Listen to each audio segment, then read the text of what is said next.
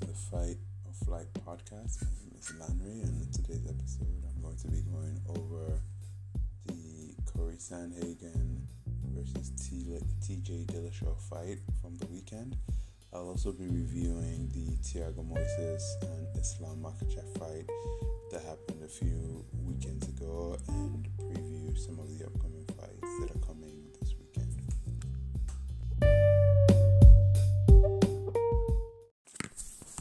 So I'm going to start off with the TJ, TJ Dillashaw versus Sandhagen fight. Um, I thought it was an incredible fight, five round. It felt like a pay per view fight.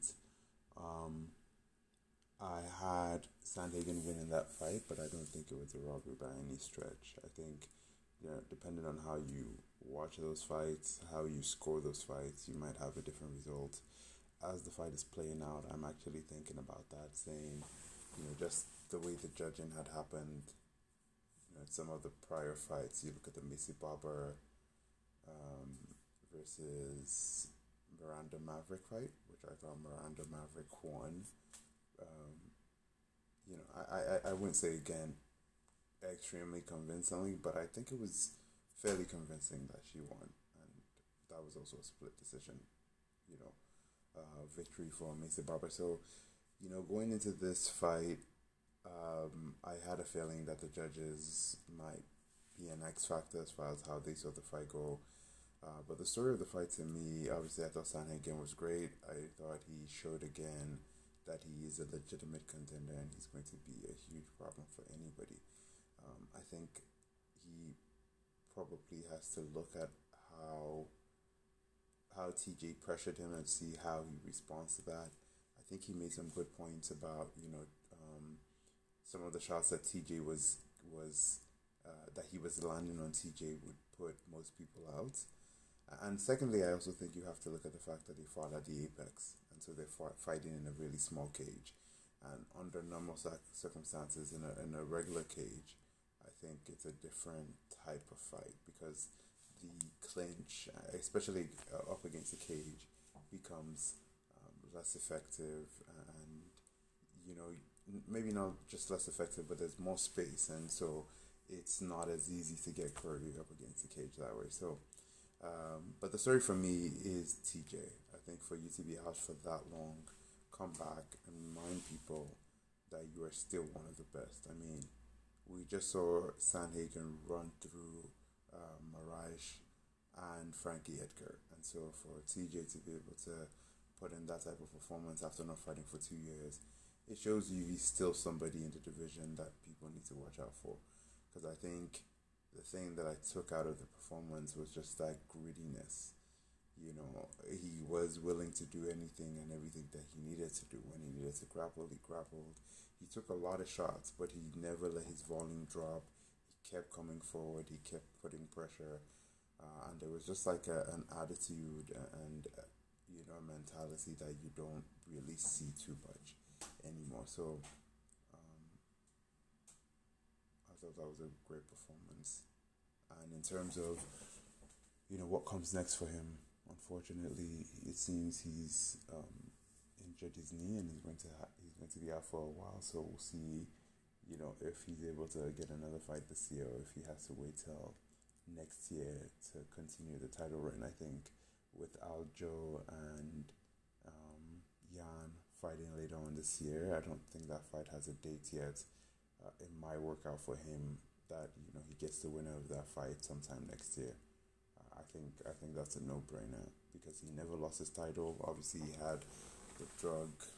Um, he failed the drug test. He was using performance enhancers, but you know, not but because that's not a small deal, especially in in, in a sport like mixed martial arts. Um, I do think that now that he's fought somebody who I thought should have gotten the number one title consideration anyway, um, and you know, won even if I didn't necessarily score it that way, I think he gets the next title fight. If you're Sandhagen, I think this sets you up perfectly for a fight against Rob Font. Um, I think Rob's performance against um, Cody Garbrandt was incredible. extremely surprising. I thought he had a chance to win. I didn't think he would win so definitively. And, you know, I think while it's easy to, to question where Cody is as far as his prospects in this division, I think you also have to look at Rob Font and say maybe he's better than we've been giving him credit for. So I'd like to see that fight, and that's also a title eliminator. And so between, you know, the Yan Aljamain Sterling fight, the next the winner gets um, Dillashaw, and then Sandhagen and Font fight it out to see who the next, you know, in line after that after Dillashaw will be. So I think I think that's a good way to go about that. I don't think I've done I haven't done an episode uh, since the Islam Makhachev versus Thiago Moises fight. Um, so I wanted to touch on that fight real quick. I thought it was a great performance by Islam.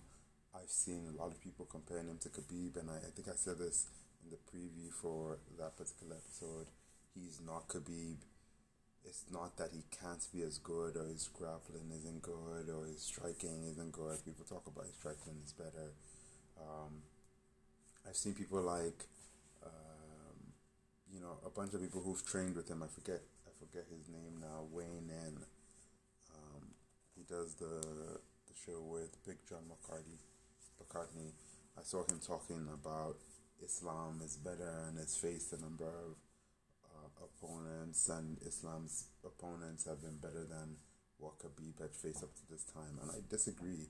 Obviously, he's trained with with both of them, so he has an idea. I'm not trying to just disregard what he's saying, but I think the one thing that people don't take into consideration when they talk about the comparisons between Islam and Khabib, especially when you forget about like say the wrestling and stuff like that, because I think they're pretty, you know, they don't go about it the same way, but in terms of where they get to and how dominant they are in the positions that they want to be in, they're really good. Khabib favors more ground and pound. Islam favors more control, top position, and making sure that he's able to try his submissions one after the other. Uh, I think the biggest difference, and this is not insignificant, is the pressure that Khabib brings. If you look at most of Khabib's fights, there's a relentless and unrelenting style of pressure that he applies to his opponents. Just go look at the Justin Gaethje fight. You know, within the first round, Justin Gaethje is already gassed, and that's because he's spending most of his time trying to stay away from the cage because he knows Khabib is going to try to grapple or he anticipates that Khabib will try to grapple against the cage. And he's moving backwards constantly. And when you're on your heels, that also tires you out a little bit, especially if you're thinking about where you are and you're doing things that feel a little unnatural. Um, Justin Gaethje is somebody who usually came forward, but you could say that for almost any one of his opponents. It's uh, maybe you could look at the Conor fight and say in the first round, Conor was the one who tried to take the center but as soon as that chain wrestling started, um, and Khabib took him down and just kind of warned him in that first round. In the second round, the pressure started. Same thing with the Dustin Poirier fight. It's the pressure doesn't stop. He will keep coming forward. And there's something about that pressure because for you to walk through that, for you to do that, you have to willing to walk through shots. You have to be willing to walk through leg kicks you have to impose your will on the person that you're fighting against. And it's it's obviously people don't want to get into close quarters and get into those wrestling exchanges too early. But it's also because he's eating whatever you're going to give him. Like in the Justin Gaethje fight, he takes those leg kicks, keeps coming forward. In the Dustin Poirier fight, he takes a really good um, you know, Dustin Poirier has that punch where he kind of hesitates and he switches stances through, you know, loading one of the hooks, and you know he lands that at a decent clip because people just don't anticipate this change in speed. And Dustin hits Khabib with a really good one. You can see Khabib beginning to back up. And even if you watch that that sequence in slow motion, as Dustin is coming and throwing those punches, Khabib is still dodging all of those. Right? So he's not letting those hit cleanly, he's rolling with the punches. As soon as he gets himself back, he's back on the pressure. And it's not that Islam doesn't have pressure, he just doesn't utilize it as a weapon the same way that Khabib does. He's not a zombie about walking through anything and and constantly applying that pressure. Sometimes he will let you come to him, sometimes he will come, but even when he applies the pressure, it's not unrelenting. He'll cut off the cage. He's trying to even get into some of those um, striking exchanges as well. So I, I think that makes a huge difference because without the pressure, because what, one of the things the pressure does is it makes you have to make those decisions very quickly, right? You're constantly on the move. So even when you have to counter, you have to counter at speed. If you have to make decisions about going forward, you have to, like all those things. And then that's not including the chain wrestling. And so I think from a stamina standpoint and from a pressure standpoint, that's one of the things we don't talk about with Khabib is that we never saw him get exhausted in there he would bet that he would be able to outwork you, out wrestle you, and, and just be able to impose his will. And I don't always get that sense from Islam that there's an element that isn't just about the fighting, which is just about imposing your will. He will impose his will once he gets you into those grappling exchanges, and once he gets you into the positions that he wants to get you into. So once he gets you down, once he's able to trip you, once he's able to start getting into know, mm, the jiu-jitsu positions. But as far as just, you know, the mentality itself, I think that's where it's really hard to match the way that Khabib fought. You know, this fight against Thiago Moises, I think Islam came out and was a little nervous. And maybe some of that is just, you know, he's barely gotten fights in the last two years. He's he looks at himself you know, in terms of the way he looks at the rest of the division and thinks, you know, I'm probably as good or better than a lot of these guys. I know who I train with, I know what the pedigree is. So maybe as we see him in more fights, his confidence will build. Um, but yeah, at this moment, I would just put out a word of caution. You know, while Islam is probably good enough, not even probably, he's good enough to be a challenger in that in the lightweight division. I don't know if he is going to be as dominant as Khabib or if he's going to end up being champion. But time will tell. Um, last but not least, I wanted to go through some of the upcoming fights. Um, not in a big way, just quick overview. Um, this weekend we have, I believe it's um, Hall versus Strickland. Um, not the most exciting fight, you know. Uriah Hall just came up fighting um, I just blanked on his name. Um, the guy who broke who broke his his leg really early in the fight in a kick against Uriah Hall. Um, and he's going to be fighting Sean Strickland. I think Strickland has been on the come up, has had some really good performances recently. I don't know if I think that Uriah Hall has a lot to gain by taking this fight. Um, if he's looking to be a challenger, and I think he's getting up there in age. I think he's 36. Um, you know, if he be- beats Sean Strickland, I think a lot of people will look at that and say you're supposed to beat him. If he doesn't, I don't know where that puts him in the pecking order in the division. Um, I just want to see Uriah in a fight that's relevant, I guess. You know, the the fight, his last fight, and I'm still blanking on the name, but his last fight, um, that didn't go anywhere. Like, you know, he, he checked a leg kick in the first two minutes against Chris Weidman. Not even the first two minutes, I think within the first like 20 seconds.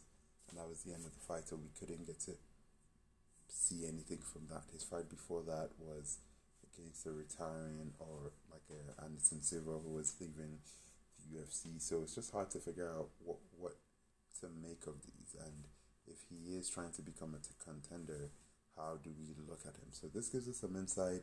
Um, I think Sean Strickland is sneaky good. I think this closest this fight is actually closer than we than people might think it's going to be. Um, but you know, honestly, at this point, I think the the upside is for Sean. If he wins, I think he becomes a player in the division. If Uriah Hall wins, then I think he's going to fight the person that we thought he was going to fight. And I'm not calling any names, but I'm just saying I think he's then going to fight somebody closer to the top of the division. You know, maybe a Jack Hermansson. Um, you know, th- there are a lot of moving parts in the, in the division. But, you know, I, I would have liked to see him fight somebody like Edmen, and I know Edmen Shahbazyan is coming off of off of two losses, but especially because of the grappling heavy exchanges in some of those losses, I would have liked to see him fight a striker while he builds up his wrestling. Um, but there's still time. There's still time for him to to build on that. So I'm excited for the fight, but the card is not. You know, there are not a lot of big names. It doesn't mean that the card won't be good, but there are not a lot of big names. The week after that, though, we do have um, Derrick Lewis and Ciryl Gane fight. I'm excited for that fight. I think Ciryl Gane is a favorite, but we can never count on Derrick Lewis. Uh, and I want to see how that fight turns out. See again somebody else for Ciryl Gane to fight and to face to get more experience, but to show more of what his game is about. The the other fights in that card that I'm really looking forward to Amanda Nunes versus Juliana Pena. Uh, Pena called out Nunes, said she was running scared. Not many people want to fight Amanda Nunes, so this should be an interesting fight. Uh, we also have Jose Aldo, so Aldo is going to be facing uh, Munhoz, Pedro Munhoz, which is a sneaky good fight, especially now that we've seen some of these fights in the bantamweight. I think we have to start taking that division seriously as maybe the best division in the UFC now. Um, and then last but not least, we have, uh, you know, Vicente Luque versus Michael Chiesa. So another really great fight. You know, I don't know how that's going to turn out, but I think that's going to be a really exciting fight whoever wins this fight is going to obviously become a top contender in the division. Um, it was just announced that Kamaru Usman and Colby Covington are going to be facing off. I have some thoughts about that. Um, I'll do. I'm gonna watch the first fight again. I've watched it a couple of times, and I'm gonna do a little bit of a breakdown. Um, the problem, one of the problems is Colby doesn't have a lot of content out. Like he's fought, I think, three fights in the last three years two of those fights were against Woodley, who's no longer in the UFC, and and um, um, Lawler, you know, and, and Lawler was not a contender at the time he fought him. Woodley was not a contender anymore at the time he fought him. So it's really hard to make to figure out who Colby actually is because the people he's fought are people that you would expect him to beat. So um, I think Usman is better in terms of his striking, but I think this fight is going to feature a lot more grappling and wrestling exchanges.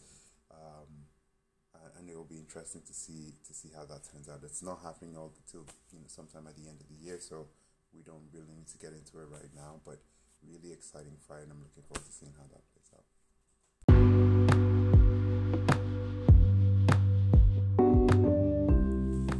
listening to another episode of the podcast. My name is Lanray. Please look for us on Twitter. Look for me on Twitter at Fight Flight uh, Fight Flight MMA